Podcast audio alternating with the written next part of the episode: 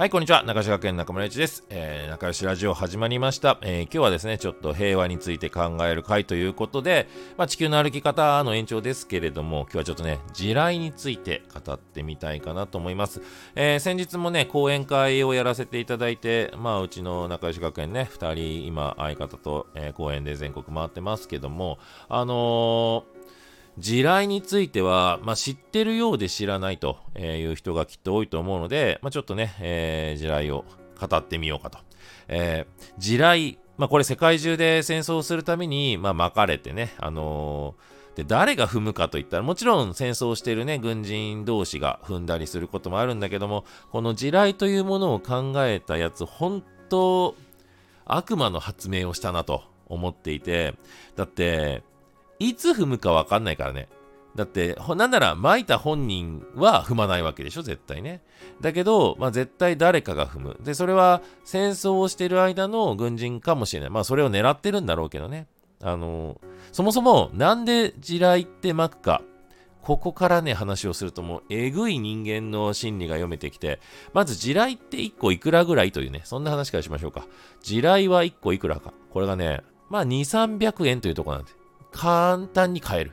なんなら、だから花火買う感覚で買えてしまうというね。で、地雷って、まあ、実物俺何度も見たことあるんだけども、ほんとね、なんか粗末な形なんですよ。形と粗末な形が粗末な出来なんですよ。あの、周りはプラスチックでね、あの、土の中に埋めるんで、あのまあ、腐ったりね、水が入って起動しないと困るんで、プラスチックでできてて、上のそのスイッチの部分だけね、ゴムでできてるの。で、ゴムだから、まあ、対人と対戦車地雷でちょっと違うんだけど、対人の方だと5キロ荷重が加わると、バーンってね、えー、爆発するというね。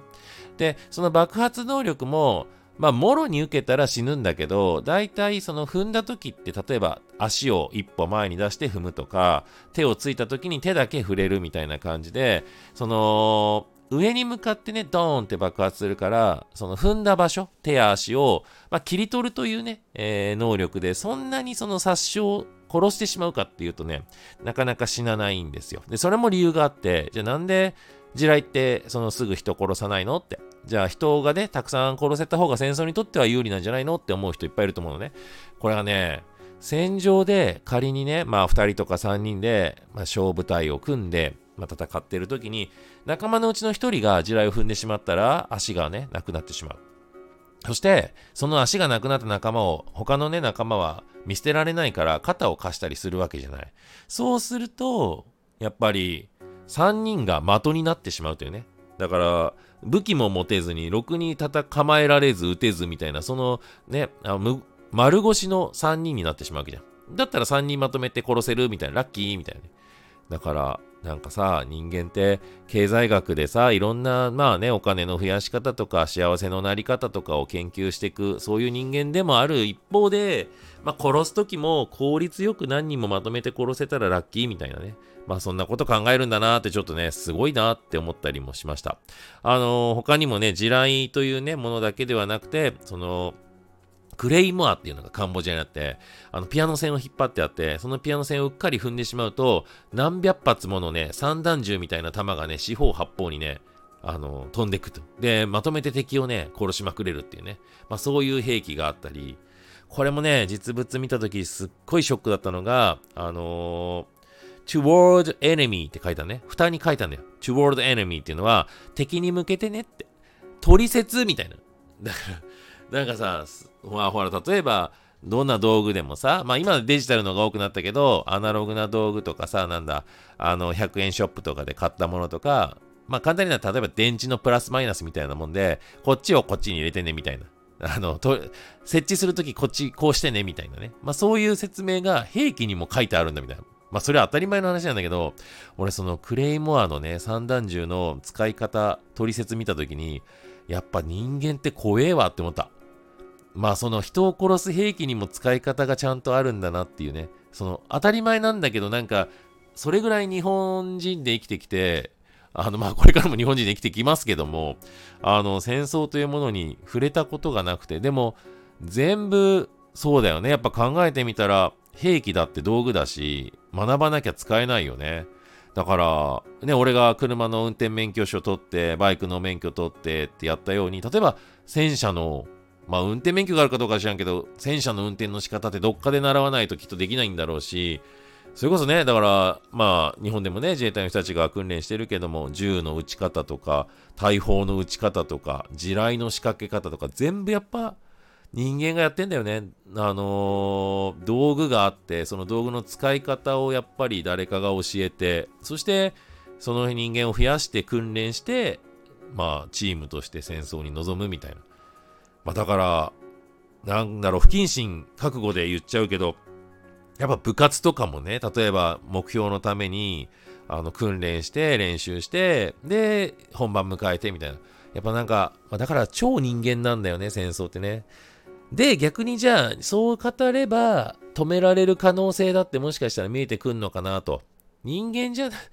わかんないけど、雷とかって止められんのみたいな。雨って人間が人工的に降らせられんのみたいなね。雪はまあ人工雪あるけどさ。なんかそう考えた時に、なんか自然ってどうしても難しいイメージあるじゃん。地震とか津波とかもね。だけど、人間がやってるものだったらなんか止められんじゃねってやっぱ思ってしまうのよ。ね。しかもまあ、今それはわかんないけども、未来のだったらどうかなとかね。まあ、仲良し学園はそういう意味では、えー、未来の戦争を止めると掲げて、今ね、今子供の子たちにちゃんと平和教育をしようというね、そういった活動を世界中でしていますけども、まあだからね、地雷ね、本当で、あの、俺日本にもね、あの、呼んだことがある仲間、友達のね、アキラーというね、えー、カンボジア人がいるんだけども、アキラはね、あのー、もう8歳で親殺されて、で、その20歳までずっと少年兵としてね、カンボジアでむしろ地雷を埋めていた人間で、で、20歳になった時に戦争終わって、そこからね、今度地雷を取る方にまた。で、もうそこから、今47、8なのかな？推定で。俺のちょっと上なんだけど、あのー、5万個ぐらい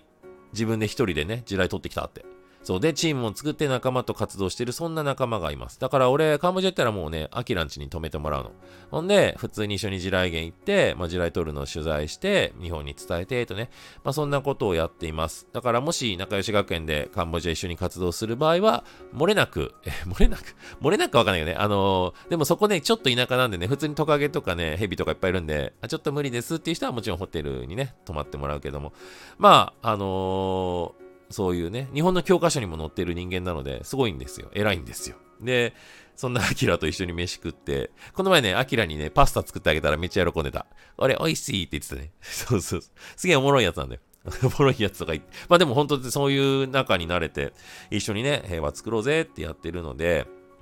まあそんなアキラのね、えー、で、あ、そう、アキラんちでね、お風呂入る。お風呂とかないんだけど、あのー、すごいね、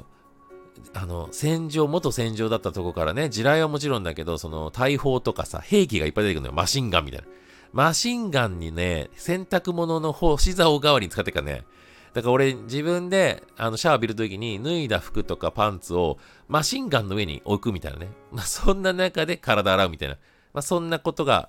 できるというかまあもうそれが日常みたいなね。まあそんなカンボジアのあのプロジェクトがありますね。あの、興味ある方はぜひ、仲良し学園のもの叩いてください。ということで、まあでもそんなんしながら地雷を取ってる張本人、